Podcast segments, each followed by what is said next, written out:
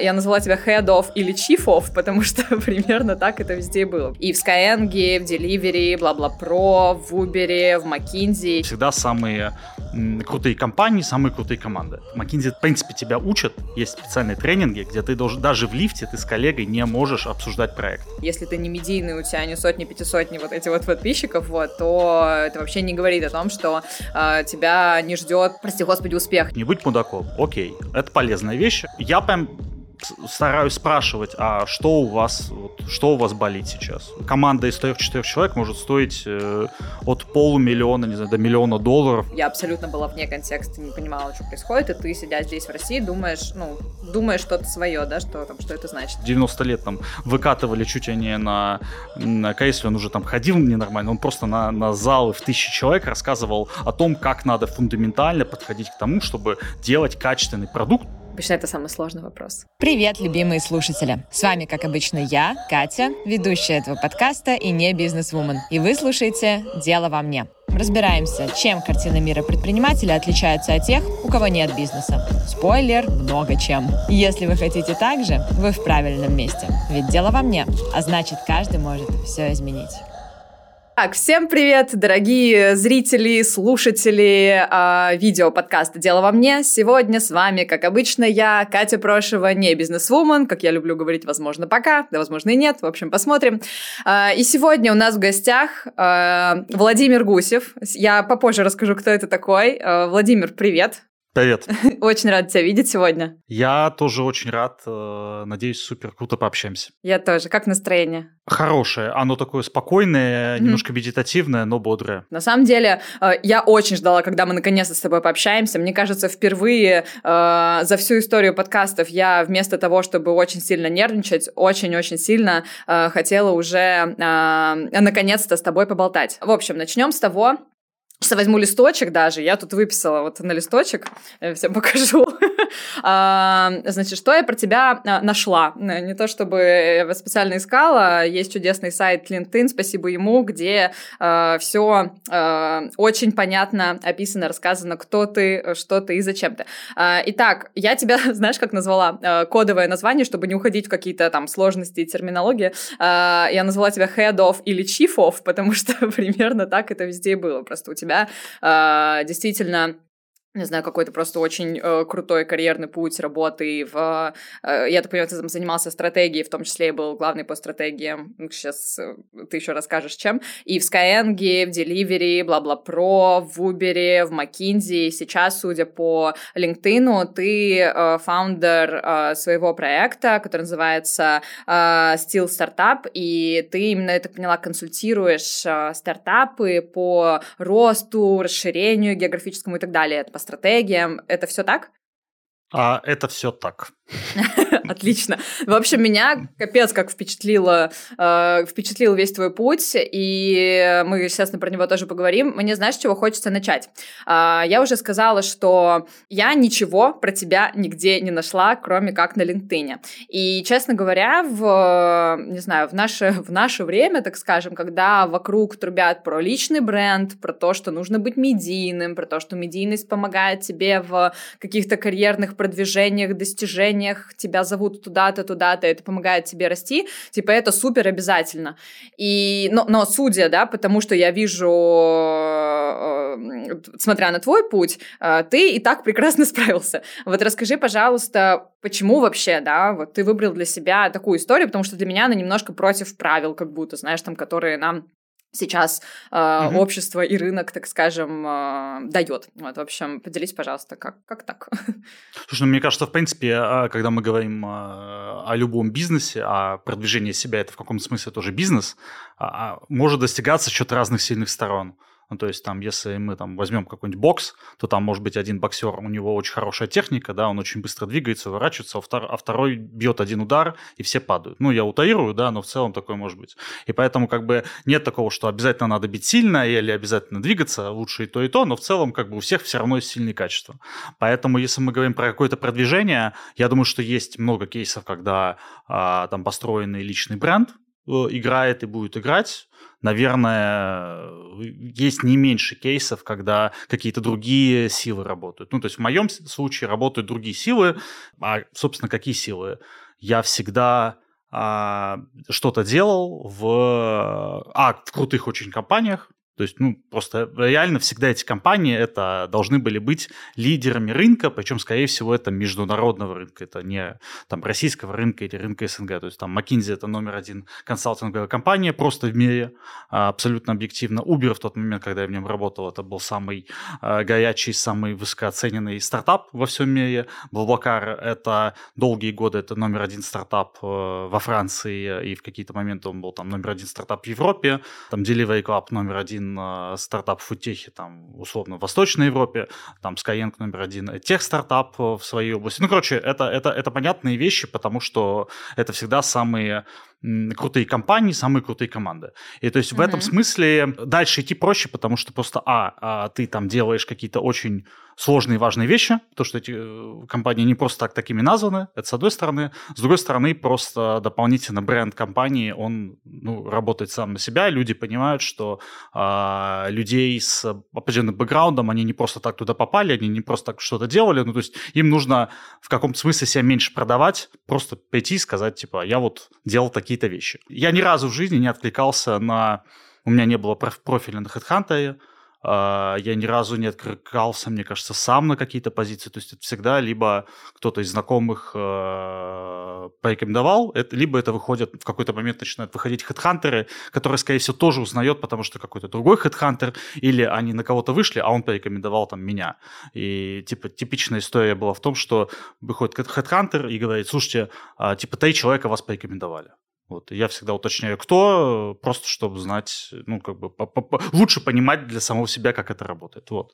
Поэтому, наверное, у меня просто никогда не возникало такой необходимости. А, это, наверное, первая причина. А с другой стороны, а, я думаю, что это отдельная работа, а, делать свой, как бы, профайл, не знаю, писать статьи, ходить на конференции, да, делать что-то да, такое. Да. Я, ну, особо никогда не хотел развиваться в эту сторону по разным причинам, и мне было всегда намного проще сходить, не знаю, пообщаться с десятью классными ребятами, просто one-on-one э, на ужине, узнать э, за там три часа, что они делают, что я делаю, э, так, что по- после этого этот человек меня несколько лет э, рекомендует своим друзьям, знакомым, чем пойти на конференции, там намного больше людей, но намного меньше интенсивность общения с каждым конкретным человеком. То есть мне, лучше, когда людей меньше, но я намного больше понимаю, а что это за люди, а, они намного больше понимают, что я делал, чем я могу им быть полезным, и потом написать мне, опять же, часто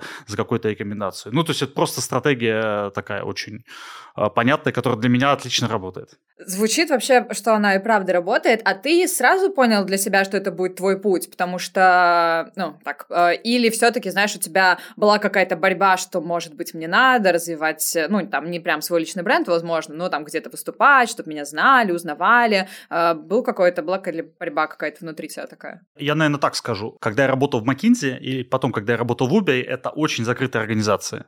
То есть, э, ну, скажем так, в McKinsey ты не можешь, э, там, в принципе, тебя учат, есть специальные тренинги, где ты должен, даже в лифте ты с коллегой не можешь обсуждать проект. И в такси ты не можешь обсуждать проект.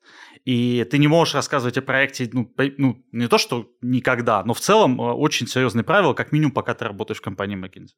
И это штука, которая, она вырабатывает такую привычку лишний раз э, не говорить каких-то вещей непроверенным людям, а говорить только тем, которые ты понимаешь, что, что ты им говоришь, в каком объеме ты им говоришь, и что они дальше это не передадут. А вторая вещь – это Uber. Очень похожая ситуация в том смысле, что э, там тоже тренинги, где тебе рассказывают, что каждая твоя коммуникация, а, она может быть истолкована против твоей компании. Потому mm-hmm. что у, у, как бы не секрет, что Uber по всему миру, а у него была самая большая экспансия среди подобных компаний. Ну, нет даже второй компании, которая настолько сравнима э, по количеству стран, в которых был бизнес, да. Поэтому любое письмо, любой звонок э, нужно было очень ну, как бы подумать, что ты говоришь и почему ты говоришь это людям. И это, наверное, вторая вещь, которая тебя формирует, что какие-то вещи из того, что мы делаем, и делали в Uber, и делали очень круто, а, я мог а, рассказать друзьям. Мгм. потому что они работают не в конкурентных компаниях. Я мог пойти куда-то, и там меня могли попросить пойти и рассказать, ну расскажи, помоги внедрить. Я, я это делал, безусловно, но опять же, я это делал в основном а, людям, кого я давно знаю, и где я понимал, что там 100% не, не будет никакой конкуренции с компанией Uber. Но я не мог написать об этом статью. То есть, условно, я бы мог, э, то есть, когда ко мне приходили, говорят, давайте расскажешь, я понимал, что я либо расскажу какие-то очень банальные вещи, мне не хотелось рассказывать банальные вещи, либо, э, ну, а соль я не могу рассказать, потому что это, ну, то есть, немножко confidential. Ну, у тебя как будто, знаешь, тоже эм, есть история формирования условно личного бренда, но она в узкой среде, да, она э, не в выступлениях на конференциях, там, в соцсетях и так далее, и так далее, а, как ты правильно сказал, не быть мудаком, быть классным специалистом, да, и общаться с э, нужными людьми. Вот тут, кстати, вопрос. Ты, мне просто для слушателей тоже э, хочется, знаешь, подсветить эту историю, потому что мне почему-то кажется, что есть люди, которые тоже не хотят э, заниматься медийностью своей, да, им это не близко, не близко, Да, в общем, да, не хотят. Да, да. И вот такой пример, как у тебя, да, это на самом деле очень э, крутой пример того, что абсолютно это делать вообще не обязательно. Если ты не медийный, у тебя не сотни, пятисотни вот эти вот подписчиков, вот, то это вообще не говорит о том, что э, тебя не ждет э, прости господи, успех, не очень люблю это слово, но тем не менее. И э, про вот эти контакты с э, важными, нужными э, людьми, да, э, ты вот это делал как-то э, не то что специально преднамеренно, но тем не менее э, ты понимал, что тебе нужно все-таки, да, там знакомиться с какими-то определенными людьми, или ты просто делал хорошо свою работу, э, не был мудак, не был мудаком, вот, и просто как-то потихонечку общался с людьми, потому что это было там интересно, и тебя стали куда-то рекомендовать.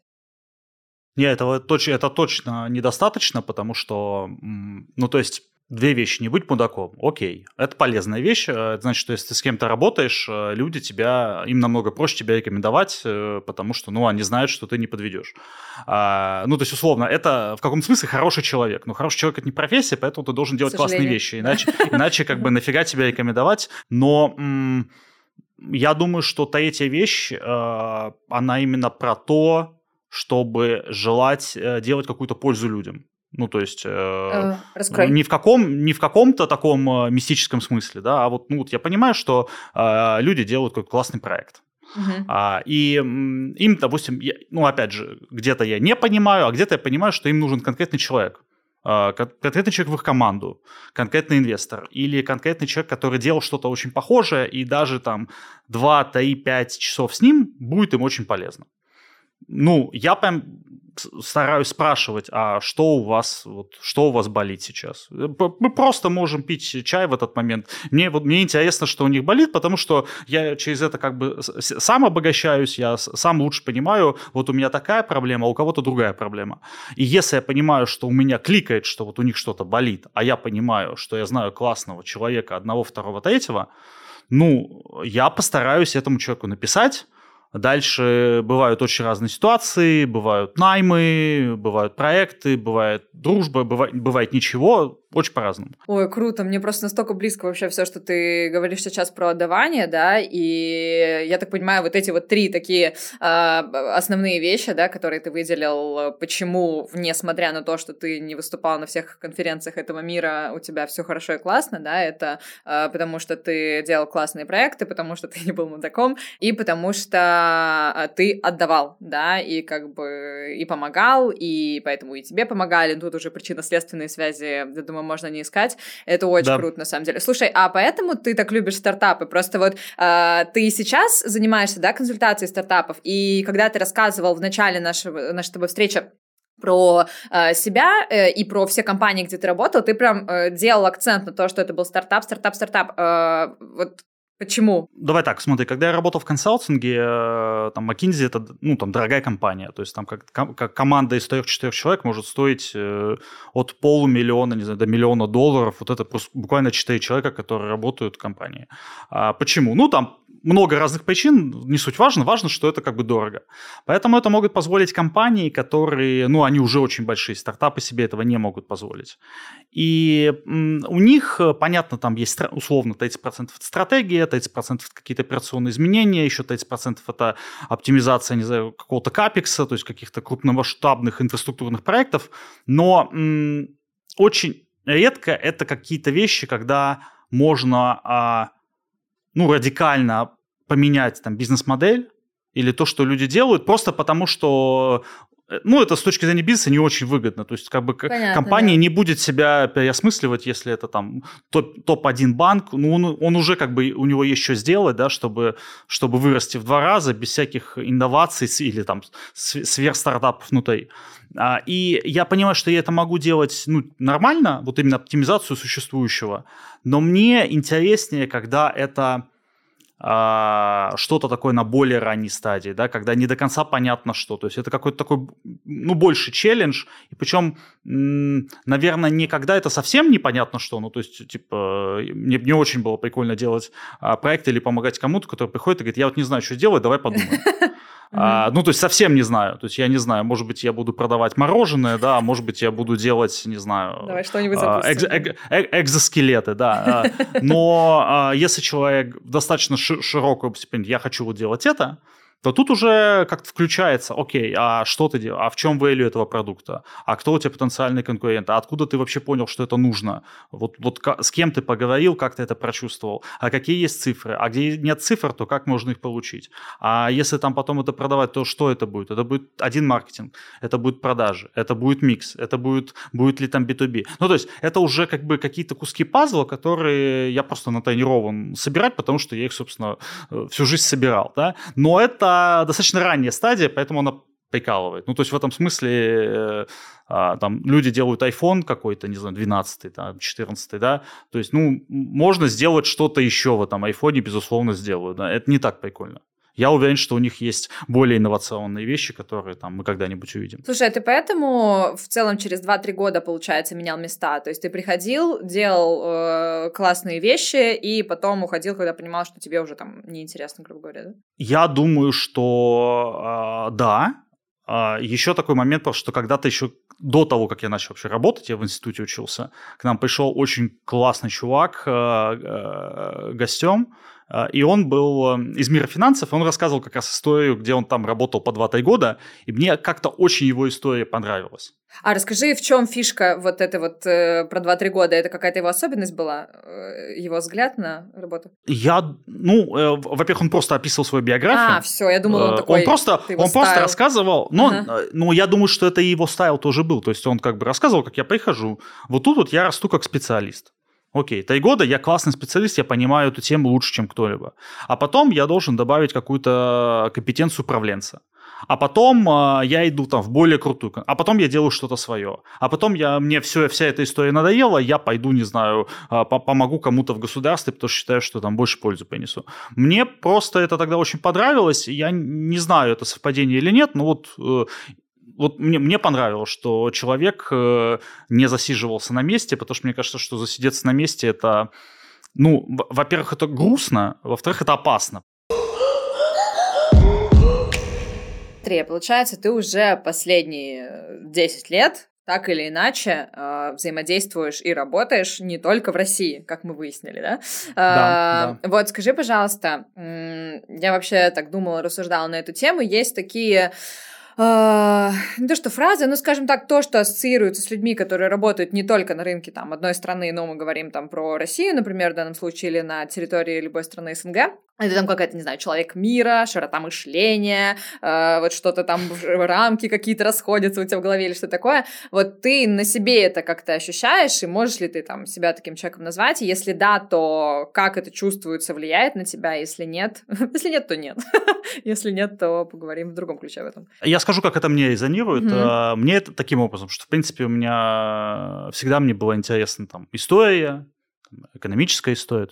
Я, в принципе, неплохо знал, как живут другие общества, но это было такое книжное знание, да, которое что-то в нем есть прикольного, но в целом, пока ты реально этих людей не встретил, пока ты там не побывал, не пожил, оно немножко мертвое, да, то есть что-то в нем есть, но лучше бы съездить. И в какой-то момент, когда я начал как-то выезжать, путешествовать, работать где-то еще, это оно как бы очень логично наложилось то, что я где-то когда-то читал, то, что мне в принципе интересно, история, не знаю, той, той же, той, тех же США или Англии, или там Бразилии, или Аргентины, оно накладывается на реальные истории реальных людей, а, моих там друзей, знакомых, коллег. у которых я могу еще в любой момент поддержать хорошо разговор и задать им вопросы, которые, ну, мне очень интересны. Ну, то есть, и, и, и дальше эти люди мне могут рассказать какую-то историю, о которой я бы, ну, никогда не мог подумать, потому что, ну, вот, она, она, она какая-то локальная. А плюс, э, если это там типа, нормальные ребята, тоже с хорошим кругозором, они э, тебе дают уже самую очень хорошую выжимку. То есть они тебе не скажут э, условно, а вот и какую-то просто рандомную мысль. Они скажут, ну смотри, э, есть такое мнение, есть такое мнение, я ближе к этому, есть вот и ты такой после этого выходишь как после такого системного прочтения какой-то литературы. Ну, не знаю, когда-то было явление, сейчас есть э, а, Black Lives Matter э, в Америке, да, ну и по всему миру. А, я не то чтобы понимал, откуда оно. Ну, то есть я что-то знал, знал про историю, но это не то же самое, я не живу постоянно в Америке. А, я набрал несколько друзей, русских ребят, э, которые как минимум жили к тому моменту много в Америке, у которых э, были чернокожие друзья, коллеги, которые э, интересовались, читали, ну, то есть, ну, и у них на, на порядок больше погружения. Я просто несколько звонков с ним сделал, они мне рассказали, поотвечали на мои там наивные вопросы, посоветовали, что прочитать. Окей, книжки я не стал читать, не настолько меня этот вопрос волнует. Ну, статьи какие-то дельные прочитал. Ага. И, ну, сразу на порядок э, э, понятнее становится, откуда пошло, как, как к этому относятся, как разные люди к этому относятся. А то, то, что если вот ты просто сидишь, не знаю, в России или, в принципе, наверное, в любой европейской стране, которых это все обошло, то как бы очень сложно понять это. Очень сложно, в принципе, чужую беду переложить на себя, пока ты с ней не столкнулся. Да. Ну, можно попробовать что-то, если, если знать, кого спрашивать. Слушай, вот. а, а, тут согласна с тобой, есть друг, который переехал туда, и вот даже общение с ним помогает, э, и вот в этой теме тоже разбираться как раз-таки, потому что я абсолютно была вне контекста, не понимала, что происходит, и ты, сидя здесь в России, думаешь, ну, думаешь что-то свое, да, что там, что это значит. Вот, оказывается, есть какие-то другие мнения, это все совсем про другое.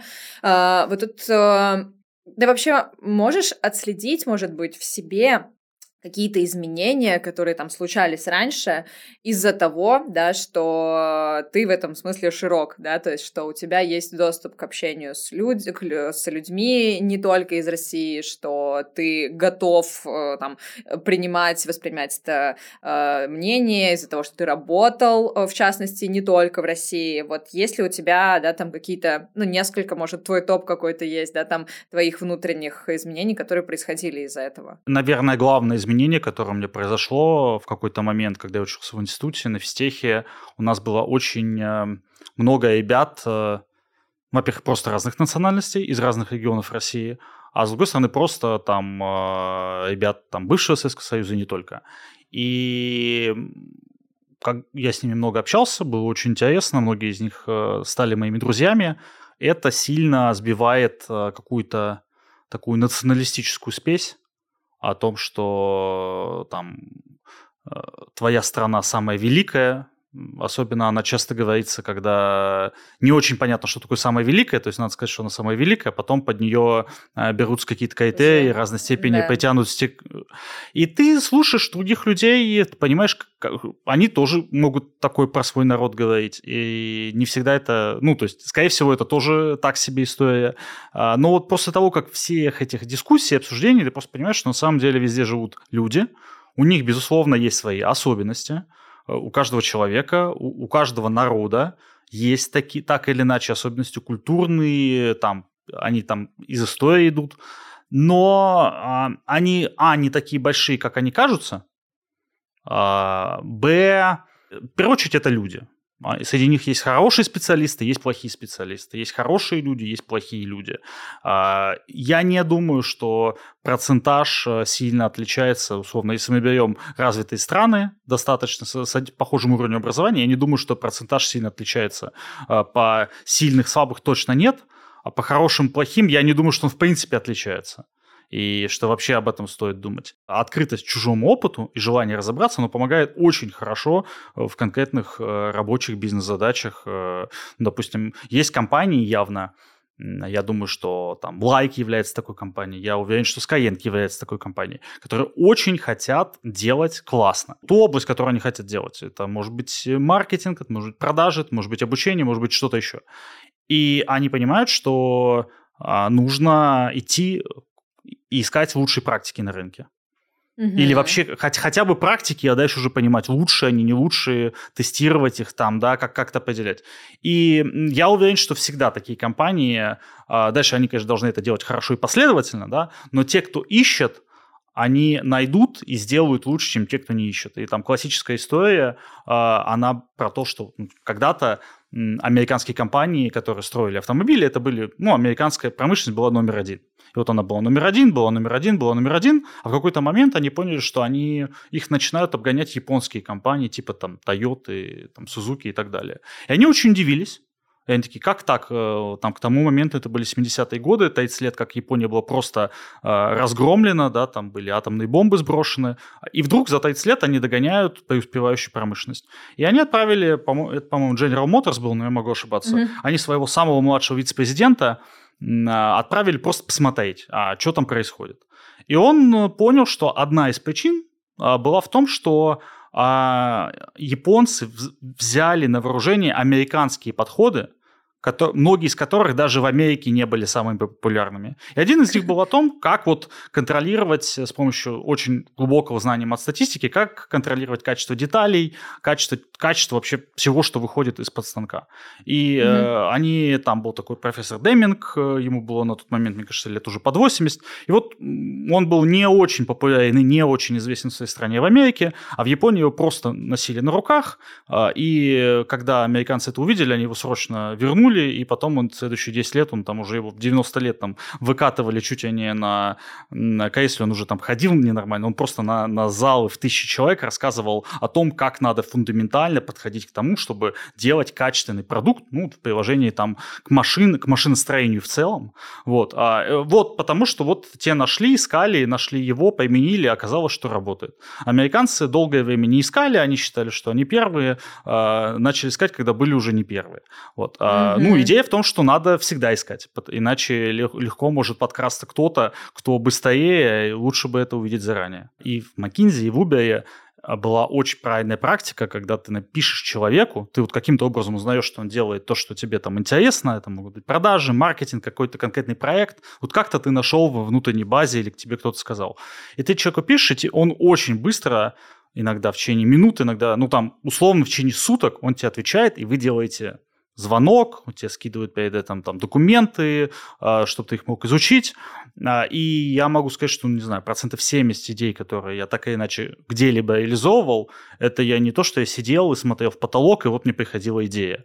Это я обзванивал 5-10 рынков, а, которые я заранее уже понимал, что там люди с похожими проблемами сталкиваются, там uh-huh. толковые люди, они их решают. И дальше задача была уже из этого, что я услышал, сконструировать какую-то разумную комбинацию, которая будет работать а, с, там, с тем, что у нас там другая конкуренция, не знаю, другая доля рынка, еще какие-то могут быть особенности. Но уже был вопрос скорее, что выбрать, как изменить и как внедрить, а не, а давайте мы, в принципе, посмотрим, что есть всего. Ну, всего есть очень много. То есть, как бы, поэтому узнать, что где-то что-то работало, понять, насколько работало, за счет чего работало. Ну, опять же, там люди рассказывали, как оно на самом деле было. А, ага. Поэтому это было всегда супер полезно. Э, я, я не думаю, что есть какая-то еще одна более системная, системный способ взять и сделать что-то хорошо, кроме как посмотреть, э, какие-то блоки у тех, у кого это точно хорошо получается, разобраться в этом и на основании этого сделать э, еще круче. У нас осталось с тобой там еще несколько минут. У меня э, два вопроса. Один из них э, последний, мой классический довольно быстрый. Э, и второе, вот мне было интересно про твои внутренние изменения, да, то есть когда они происходят, это для тебя обычно как? Это типа, знаешь, с тобой происходят какие-то трудности, и ты через них меняешься, или это скорее, не знаю, какое-то вдохновение от э, человека, ты что для себя берешь какой там книги, ну, про книги ты уже упоминал, но тем не менее, э, с опыт чей-то, вот для тебя это в какую сторону больше? Или, может, вообще в какую-то третью? Хороший вопрос. Я думаю, что по-разному бывает. мне кажется, что свой опыт, конечно, он э, свой опыт успеха, свой опыт неуспеха, это то, что очень сильно тебя определяет. И, ну, условно, в какой-то момент человек, там, молодой специалист, он такой, э, как, ну, не совсем чист, чистый лист, потому что его там уже школа над ним потрудилась, институт, да, родители, да, да. там, друзья. Но в целом, с точки зрения того, что он создает что-то, за что он получает деньги, он в целом чистый лист. И дальше он э, встречает разные компании, разные культуры, разные проекты, разных менеджеров. И он из себя выбирает, что он хочет делать, что он не хочет делать, в чем он mm-hmm. лучше, в чем он хуже. Но если это мы говорим о людях, которые рефлексируют. Понятно, что есть куча людей, которые просто да, их жизнь да. как бы э, ну, немножко просто бьет с разной point, степени да. интенсивности. Мы говорим про тех, кто э, хочет улучшать свою жизнь, жизнь своей семьи, а, заниматься интересными для себя вещами, да, там хорошо оплачиваемыми, то есть про таких людей. И я думаю, тут вот просто очень может даже маленькая какая-то история достаточно сильно изменить взгляд человека на что-то. Это с одной стороны. С другой стороны, ну, есть же опыт там других людей вокруг, а, и им просто грешно не пользоваться. Потому что, ну, если, опять же, есть хорошие отношения с этими людьми, э, и они готовы делиться искренне, то человек проживает, ну не, ну не то, что он несколько жизней проживает, но в каких-то аспектах он проживает несколько жизней. Поэтому, ну, мне кажется, что всегда какие-то интенсивные проекты э, и крутые люди – это то, что в итоге тебя меняют, и, или даже не меняют, а просто просто задумаешься о вещах, о которых до этого не задумывался, да, и, и, и они, они силь, сильно влияют на твой а, на принятие решений. Я поняла. В общем, у тебя смешано, смежно, да, и личный опыт, конечно же, да, там такое через вот эти все э, прохождения, и плюс, конечно же, там люди вокруг и так далее. И последний вопрос, э, короткий, вопрос короткий, ответ короткий. а, что тебя делает счастливым? Обычно это самый сложный вопрос. Как бы нет, мне кажется, достаточно... Я, во-первых, не думаю, что что-то может сделать прям счастливым. А, то есть ну, вообще в твоей жизни лично, да? То есть не то, что ты такой ждешь чего-то, чтобы наконец-то сделало тебя счастливым, просто в твоей жизни, что дает тебе это ощущение, может быть. Я э, подавляющее большинство своего времени, всю, всю жизнь, э, ну, там, рабочую жизнь, так или иначе проводил на работе. То есть э, у меня есть какие-то хобби, но в целом э, мое главное хобби это делать какие-то прикольные вещи да, с, с классными ребятами. А, поэтому, если я понимаю, что у меня есть смысл того, что я делаю, mm-hmm. ну, то есть я цель большая, команда классная, а, я чувствую, что я чему-то учусь, да, что мне интересно. А, это первая вещь.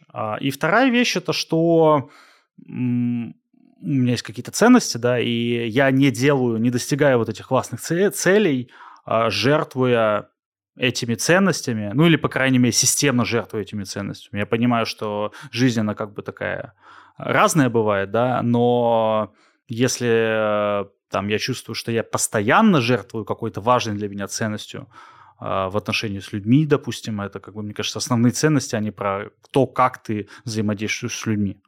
Mm-hmm то мне очень было некомфортно. И я достаточно быстро э, как- как- как-то с этим разбирался. То есть я, я не очень готов долго терпеть, потому что ну, это то что, то, что меня определяет. Спасибо тебе большое, что ты пришел, приехал, выделил время, пообщался, открылся, поделился интересностями. А, мне было очень интересно. Спасибо тебе большое. Катя, спасибо тебе большое. Тоже было интересно подумать над твоими вопросами. А, дорогие зрители, теперь обращаюсь к вам. В общем, у нас, как всегда, теперь с вами новая прекрасная система комментариев, так что пишите а, что-нибудь самое важное, важного, не люблю слово инсайт, но пусть будет что-то самое важное, что вы для себя а, поняли, осознали из этого выпуска. И до встречи в следующих подкастах. Спасибо вам большое. Пока-пока. Пока-пока.